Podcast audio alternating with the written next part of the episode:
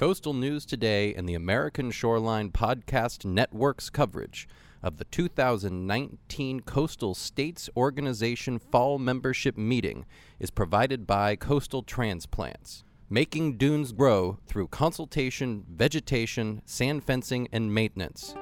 coastal transplants dot com. And accommodations provided by Troy Giles and the Palms Resort and Cafe on the Beach, palms resort cafe dot com. If you're looking for the most charming place to stay in South Padre Island, go to the Palms Resort and Cafe. And the American Shoreline Podcast is back at the Coastal States Organization meeting. We're at the member and guest meeting here in South Padre Island at the fabulous Pearl on the beachfront in South Padre. And uh, talking to the professionals who are here from all over the United States and the American territories. So we are really, really happy to have two special guests from American Samoa. Talo Falava. Talo Falava. Yes, and I assume that means greetings from American Samoa. Yes, it does. And uh, we have with us Sandra Fuimaono Lutu, yes, who is the Deputy Director of Resource Management Division for the American Samoa Department of Commerce, and I think the boss of the Coastal Management Program for American Samoa, and her right, as you said, your right and your left hand assistant, uh, Raynette Thompson-Niko, who is the Finance and Personnel Manager in the same division. These are the women who are the leaders of the American Samoa Coastal Management Program. Welcome. Thank you so much for joining us on the American Shoreline Podcast. Happy to be here. Thank you for inviting us. Well, take us, please, to this fabulous... I mean, we're all mainlanders. Everybody fantasizes about where you are and what the what the what it's like to be out in the Pacific Island nations. Um, can you introduce our audience around the country to American Samoa? Sure. It's always uh, a pleasure to introduce where we're from. You come to a land that has so much land. Just think of a dot or speck in the middle of the South Pacific. And that's the beautiful islands of American Samoa. We are the southernmost U S soil, and we're so proud huh. to be part of America, and uh, the many um, blessings that come with that partnership, especially for the ability to live within this realm, but also be able to keep our identity as a culture and as a people. So we are Samoan. Many people know the Samoans across the nation with sports. Right. But there are also a lot of professionals in Samoa and across the nation in politics and every other aspect of the professional world. So we're from American Samoa, South Pacific, right smack in the center of Cook Islands, Tonga, the independent state of Samoa, Niue, Tokelau, not too far from Australia and New Zealand, to kind of give you a perspective. And as you are experienced going into your winter, we're going into our summer. Ooh. Yeah, Southern sounds Hemisphere. Nice. Yeah. Now, hold That's on a second, Peter. I, I just have a quick question. Yeah. Um, by by what mean? I mean, obviously you flew uh, here, but I'm curious, curious to know, you, ta- you take off from Samoa and you go to, how do you even get, uh, do you fly to Hawaii? Yeah, tell uh, us about your trip here. Well, it depends on who's paying. If the federal government is paying, then we have to go on a U S carrier. Uh-huh. So we need to come through Honolulu, Hawaii. Oh, okay. So that's a five-hour flight. And then from Honolulu, Hawaii, we fly to the West Coast. So it could be any of those cities. This time we landed in Los Angeles, California. We flew from there to Houston, from Houston to Harlington, and then drove out here to the beautiful South Padre Island. So combining flight time, drive time, and layovers, it took us at least twenty-four hours to get here. Wow. What a privilege to have you on the show, and, and great effort. Um, how many islands in the chain, and, and how would you, what is the, tell us about the population, a little bit about the islands, and as a, as the professionals who look out for the coastline, um, what's the status? How do you feel about the, about where you are? So we um, have a population since the last census, and another one is coming up, of about fifty-five thousand. Um, there are seven islands. Two of those islands are uninhabited. They're atolls. One wow. is a national monument. Um, another important factor is We have just two real economic pillars. One is the fisheries with StarKist in American Samoa, and of course the U S government. Those are our um, employment engines. We're trying to develop the economy in other areas. I know many of these areas, such as South Padre Island and many other coastal states, are tourist areas. Right. And while tourism is something that we look to, we're also very mindful of not allowing it to dictate how we grow. And we want to keep our identity. And personally, I think tourism is much more fun if you come and experience how we live and coexist in two cultures Thank that you. blend together without losing ours. We, we speak our language. We do a lot of our cultural practices. It's intertwined with the work that we do. And it's very unique. And many times it's difficult to to draw that out on paper. Because for someone who does not or does not know of our culture, it's difficult to picture what we're talking about. So we're so grateful to the Coastal States Organization as well as NOAA um, Office for Coastal Management and their uh, commitment to American Samoa, getting out there to American Samoa to see for themselves. This is what it looks like on the ground. What you look at, look at when you read a report or, in a, or on a computer, you can't visualize it until you come down there. So you do got to come down there to understand what we're talking about. I would about. love to go. So the islands, like many other islands, uh, the coastal zone is the entire island going three nautical miles out. As a coastal zone, um, overs- as the oversight for the coastal zone management program, coming into the program, I, I have no background in anything sciencey. I did not want to even take the job because I thought, I don't want to deal with people who sit in laboratories and study data and all that stuff. Pretty boring, really. But as I got into it, I, I realized, wait a minute, the scientists and the, the professionals behind there provide the data that we need to demonstrate why we do what we do and why we make those decisions. So personally, I feel in American Samoa, coastal management is not a program. That's the way we live. We've been living resiliently for the last century and more from our ancestors all the way down. We, were, we navigated all the way to those islands without those huge motorboats that you guys, everyone enjoys today. We could go anywhere looking at the stars. We could understand storms that were coming. I could remember my grandmother telling us, and it's like sunny, and she'd say, go outside and pick up the clothes. Get the mats off of the lawn. It's going to rain. And I'm looking at the clouds and I'm thinking, no, it's not. And she goes, do you hear that bird? I said, yes, it's going to rain. Sure enough, within a few minutes, it rains. Or they'll look at the ocean and say, hey, everybody head to high ground. Why? There's going to be a little bit more wave energy than we're used to. But because we depend on the ocean and the land in those days to survive, everybody lived on the coast. I mean, it, it was crazy. You would only go to the mountains to plant your taro and your breadfruit and things that your staple foods, but all of the food was from the ocean. And I used to share a lot as I begin to understand more of what the coastal management program does, that it's so important to state that as a people, and I think across the nation, coastal management is the way we live, what we do with those resources. We're a very um, God-fearing type of a country. Like we, we all go to church Sunday. Most of the stores are not open. You go to church. And even in on the pulpits, it's preached. We have these blessings. We need to be good stewards of those blessings, especially in the remoteness of an island in the South Pacific. Really need to know how to survive. And if you don't have that knowledge, you won't be able to. Unfortunately, as westernization came in and we were taught to go to school and our parents said, go to school, we'll take care of the land, we'll take care of the ocean. A lot of those essential skills were not passed on to us. And a lot of what was um, how things were done traditionally, like our traditional governance, is just an awesome system. It kind of deteriorated a little bit because those who would assume those positions are not in, are now in school and sometimes end up taking a job and raising their family somewhere else. So there's some little um, gaps now that as a management program, that's what we use as the framework to expand our ten plus staff members to the entire island as much as we can. If we have everybody more knowledgeable, through the traditional governance systems, through the faith-based organizations, through the government. Those are the main groups that drive everything.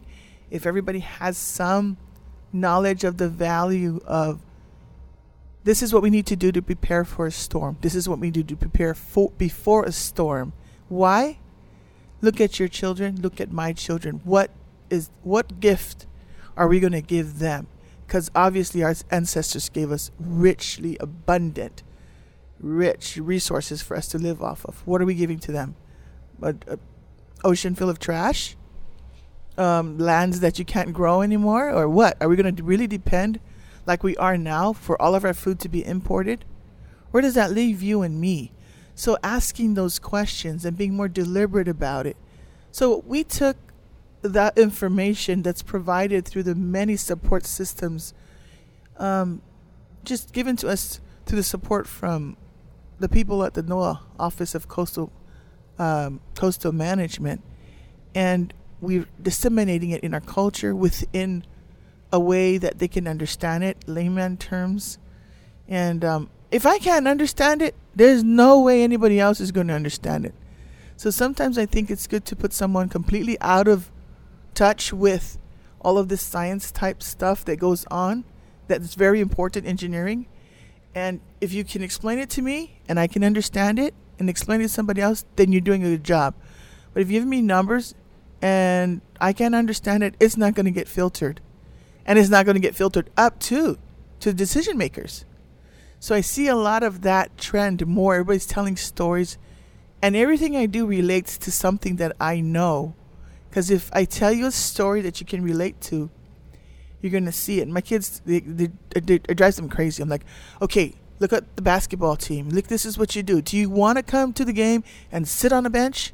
And if someone passes the ball, you no, I don't want to shoot. I tell it to my staff.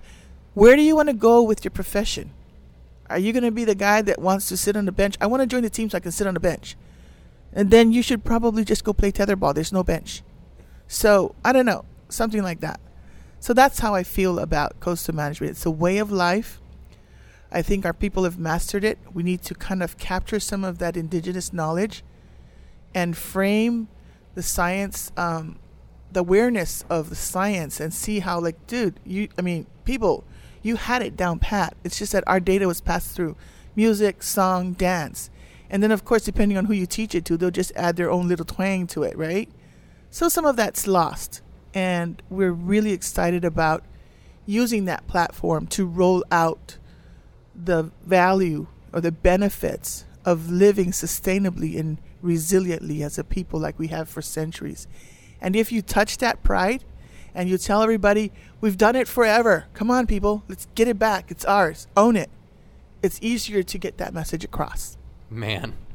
Well, I've, I've got goosebumps uh, after that. I've, I've, I had a question, and I think you kind of answered it, uh, uh, which was having to do with how you are bridging this gap between the deep cultural and heritage knowledge that you have in just existing on this remote island over the years, um, you know, goodness, over the centuries, I guess, uh, with the challenges of, you know, this modern world in which we live. Um, I guess, you know, I, I, you you talked about it, but maybe maybe we can go a little deeper here. What are there? I'm just curious to know, like, specifically, you mentioned uh, your grandmother uh, just n- understanding these kind of very deep uh, connections with the planet, the ocean. She could see, hear a bird song and understand that something was going to change. Um, and and also how you're able to motivate people based on, hey, we have pride. And so, do you have any other examples that you could speak to on that? Do you have enough time? Yes, we do. Well, um, I can talk about this for days because it's, it excites me. I mean, initially when I first took on the job, I'm like, duh, what am I going to do? I don't understand. Half of the jargon that was I was reading, and even in some of the meetings we are, it just that goes over my head. Like, can somebody please remember that not everybody knows acronyms? Can we say the whole thing out and stop using them as words? Anyhow, one of the programs that I'm really excited about that we we kind of use it as a gap bridger is the Fautasi Challenge Program. Now, the Fautasi is a longboat rowed by at about fifty people, captained by one, one captain, of course. It's not a motorized boat. Um, there's a number of different different opinions of where this boat came from, but regardless of the ingenuity of this boat, I feel that the people have taken, they say whalers, and they're rowing, and they've taken it, and they used it as a way to travel between islands. With fifty people, you have half of them rowing and the other half singing and keeping time. And then the other half rows when the other guys get tired. So it's like it continuously moves. And of course, when you travel in South Pacific in those days, don't travel by yourself. You need to take your posse with you, because you don't know if that that island or that village you're going to is going to be receptive or not. So you need to be ready either way. And then as a people, we have big cultural celebrations, whether it's the wedding and funerals. And it's really important for us to stay in touch and to be there for family. That's our insurance system. So the Fautasi is a platform for us that we believe that will engage everybody in that village.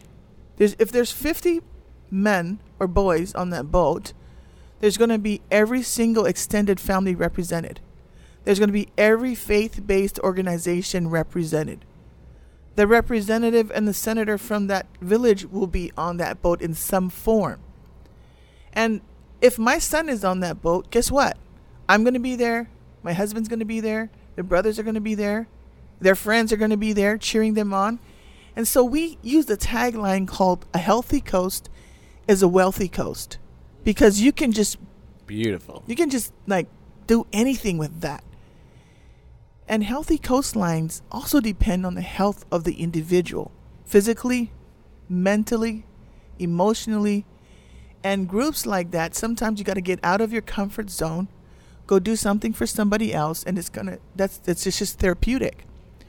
So this is a race. I mean, it used to be a transport system, but since the nineteen hundreds, it's been a race celebration between villages. It's like our N F L. You know, everybody that can afford a boat makes a boat. It costs them now. They fundraise for it. Like, we're not a rich nation. Fifty below, over fifty percent of our population are below poverty level, but they'll come together with their families across the nation and raise two hundred, three hundred thousand to get a boat builder to build this long boat to race once a year, and that was on Flag Day. And our Flag Day is where we commemorate the union with the United States, which was which is April seventeenth, nineteen hundred. We've celebrated. It's like our our annual celebration. So January all the way up to April, you know, everybody gets there. You're training about one hundred guys out there, and they don't pick you until the day of the race. So you have that many people engaged. Wow. Then the boat sits there. So we decided, you know what, let's do another one. We're a coastal program. We don't access our coastal areas as much as we used to for subsistence. Because before, you go in a canoe, no refrigeration, you just fish for the day. So you go fish every day. Now you have this one huge, big longliner, just fish for the whole year. Just do a freeze it, and everybody just goes to the store. Nobody yeah. goes to fish, right? And as a people, we're not the type of people that like to go lay on a beach. We, we're taught to stay out of the sun. It's not healthy for you.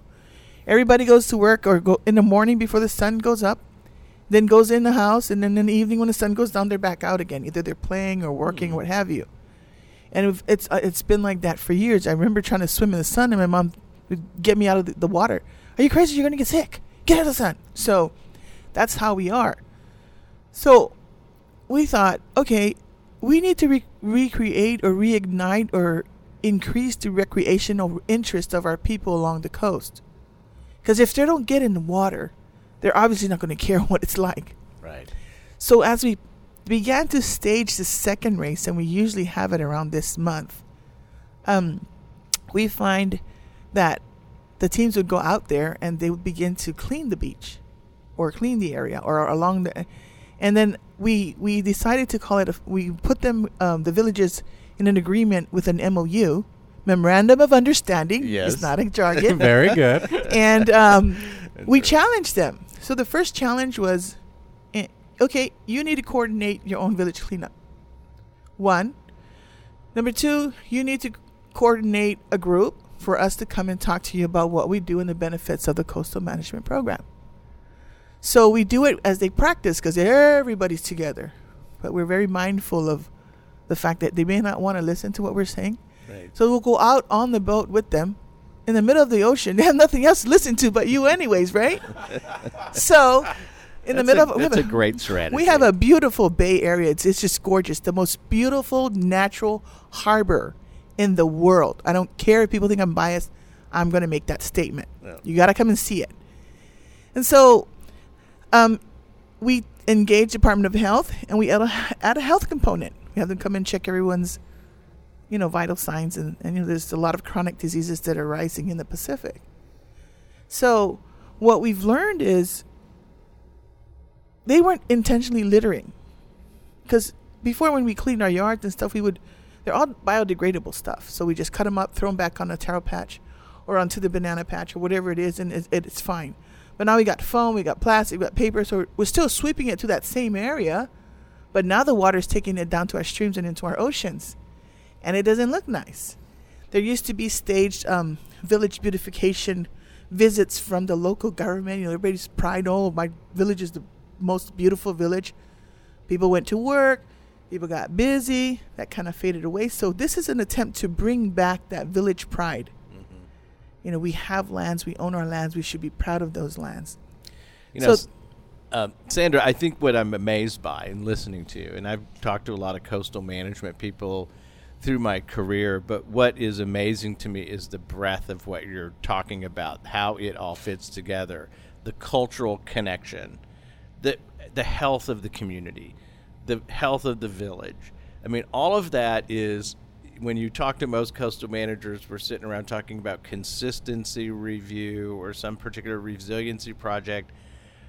It seems to me in listening to you that this is so deeply connected to the people uh, and that your work in coastal management and how you approach the job is very intimate with the community and relies on this indigenous tradition and culture of the island. We could learn some things from that. I believe that it's not even something, um, even in the schools, sometimes within the education system, like from the work that we've done, the governor has established an island-wide cleanup committee consisting of the director of the Pu- Department of Public Works, Department of um, yeah, E P A, Environmental Protection Agency, mm-hmm. um, uh, the power companies, the Visitors Bureau, the television station that's uh, government-owned, and a bunch of other key people that would have the has the have the resources that we wouldn't otherwise be able to do. Sometimes I just feel like um, we're so concerned about having to pay for everything that some of that stuff needs to be a little bit more long-term. Mm. Meaning we need to have a ten-minute break in school for kindergartners to go pick up the trash or something. Or, or things like that, and oh, liability, what have you. Yeah, it, it, it's got to be the responsibility of the individuals that are able to be educated in a system that they don't have to pay a lot for. Mm. Somehow we have to. There's just too much lawsuits everywhere about everything that yeah. almost be pretty pretty for you. Pretty soon you can't say hi to somebody without getting sued. Uh. So, with that being said, um, I make that kind of noise in Samoa. I I tell my kids. I can't go out there and tell them to trash and look at your room. Look at this. Look at that. Right. We live right it's across the beach. And I said, children. Out there, get in the beach. Yeah. You know, because it's important. It's important. I said, do you want a kayak? Yes. So after we're taking that particular program, Fautasi Challenge program, it's grown from just one cleanup. And in the villages, they have village councils. They have their own village ordinances. So some of the village will fine you five hundred dollars if you litter in their village. Wow. So we, they kind of brought that back and, and things like that. Just almost like a neighborhood watch, but taking back that responsibility. The only way for anything to be resilient and sustainable is to get people on board to do their part. So we try to ha- we need to put a fun component to it.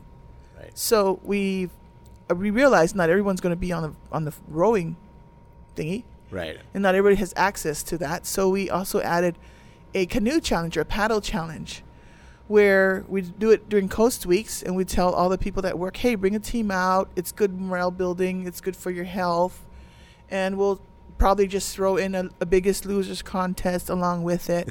But all of that is to get people to talk about. Right. So we're a household wow. name now. Everybody knows a healthy coast is a wealthy coast. Before you say a healthy coast and they just stare at you. Yeah. Now it's like everyone's like, healthy coast is a wealthy coast. That's tremendous. And we want to stay with that message because it can be broadened in so many ways. Sometimes people come and say, we need this, we need to develop this, we need to develop that. Yeah, we we're, we can't develop anything until we have something that's viable and healthy and vibrant to develop. I mean, if I was a developer and I came to our islands and I saw that people didn't care, why would I bother? Mm. So wow. those are some of the things. I mean, so you have seven islands, you said, two uninhabited, two coral atolls, or atolls, I guess that's how you those say are the, the word. Those are the uninhabited ones, the right. atolls. Right? And uh, fifty-five thousand residents of American Samoa. And uh, so when you looked at it, I'm really interested in how you got recruited. You said that, you know, when you, you were approached to take this position, uh, pretty reluctantly to do that. Um, it sounded like you, you previously, I think you mentioned it yesterday when we were on the boat trip, that, that you were in community organizing and working in, in the communities. Um, tell us about the decision to, to to become the director of the program, essentially, and working with Raynette and, and the team that you've put together. Can you talk a little bit about you guys taking this role and how has it been personally and professionally to jump into this, this role? Well, I think I need to go a little bit back. I started out as a training coordinator at Hilton Hotels in Hawaii, and that was my internship. But I needed to go back home, care for my parents. It's culturally a responsibility. I'm the eldest daughter, so is Raynette. And our role is to be there for our parents. Oh. So we went back home. Well, I went back home. And then I taught high school for two years. Um, it's like the job you can get when you get home. I mean, if you want a job, go teach, even though you're not a teacher by profession. And then I um, I went on on my own and did some of my own. Um, I, I, I fixed radiators with my dad's radiator shop. Yeah, taught dance, did a few of those things. And um, my husband said that there's a There's his friend who's a director of the Department of Commerce, and he wanted me to come in and run the community services block grant. Right. I don't know anything about government. So from there, I was there for a few years, and um, I would have never applied for this job, but I think they couldn't find someone to take the job, so they asked me if I would be willing to take it. And I said, well, yeah, if you make it worth my while, I'll learn about it.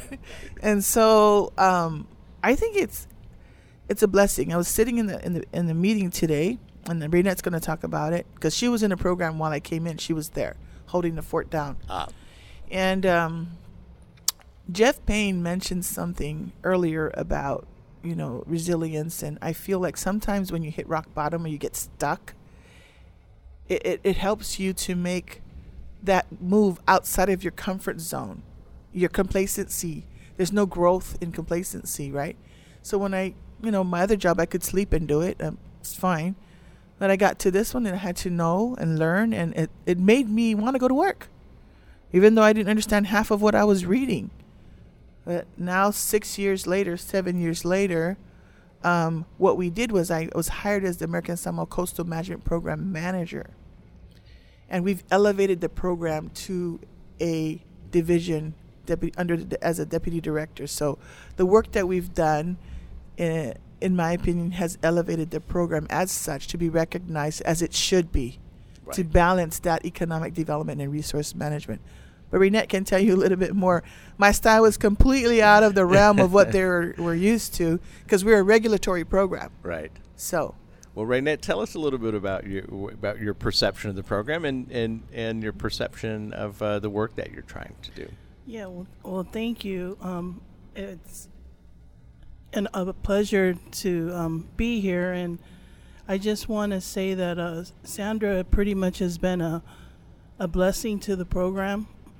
Um, before she came on board, I mean, I've been with the program for fourteen years, and um, before she joined, honestly, I really didn't really um, know much about what we were doing or didn't really care to know. I was just there to do my job, and that was pretty much the mentality of a lot of the staff members. But um, she's truly a testament of um, You know, you got to be accountable for what you do. She's very passionate about everything she's, you know, brought into the program.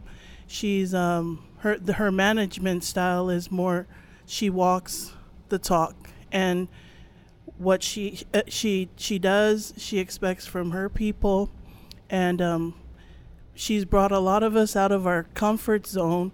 And though we're all very proud to be Samoan, she's taken it to a whole nother level and uh, made the program something that uh, we all um, enjoy coming to work and doing the work, you know, and um, meeting the goals and um, um, priorities that um, she has set in place. So, yeah, it's it's it's been a, a very rewarding journey with um, Sandra. Fantastic. I mean, her passion does come across. You can't help it but see it. Um, and the work that you guys have done clearly in engaging the community and bringing the awareness to a new level. Uh, when you're looking down the road a little bit, um, what is it that is sort of at the top of your list to accomplish, say, in the next couple of years? What is the, what's your highest priority, or uh, where, what area do you feel like is most important in the work that you're doing? Well, right now, I also want to make sure I state that as as fun and as passionate as we are about what we do, there's there's gaps, there's challenges, there's, there's people who who who are above us that feel um, there's other priorities more important. Mm. Um, but that's the challenge in itself. Yeah. There's always got to be ways to do it. As for me, in, in moving forward, I want to leave the program with a staff that has that passion to continue the work, whichever way it takes them. I think we should be open to creativity, to new ways of doing it. Maybe it's not going to be the Fautasi Challenge program. Maybe it's going to be a whole different program. But one of the priorities uh, that we really have to uh, hone in on as, as an island is the impacts of sea level rise and the erosion along the coasts. And providing um, tools, you know, creating toolkits that people can easily grab and know what to do. Not just the people who work there, but toolkits that are continually being refined and and um, improved and, and what have mm. you. And I say when I say toolkits, I'm talking about we have someone who needs to build a home and it's going to be sitting in a floodplain area.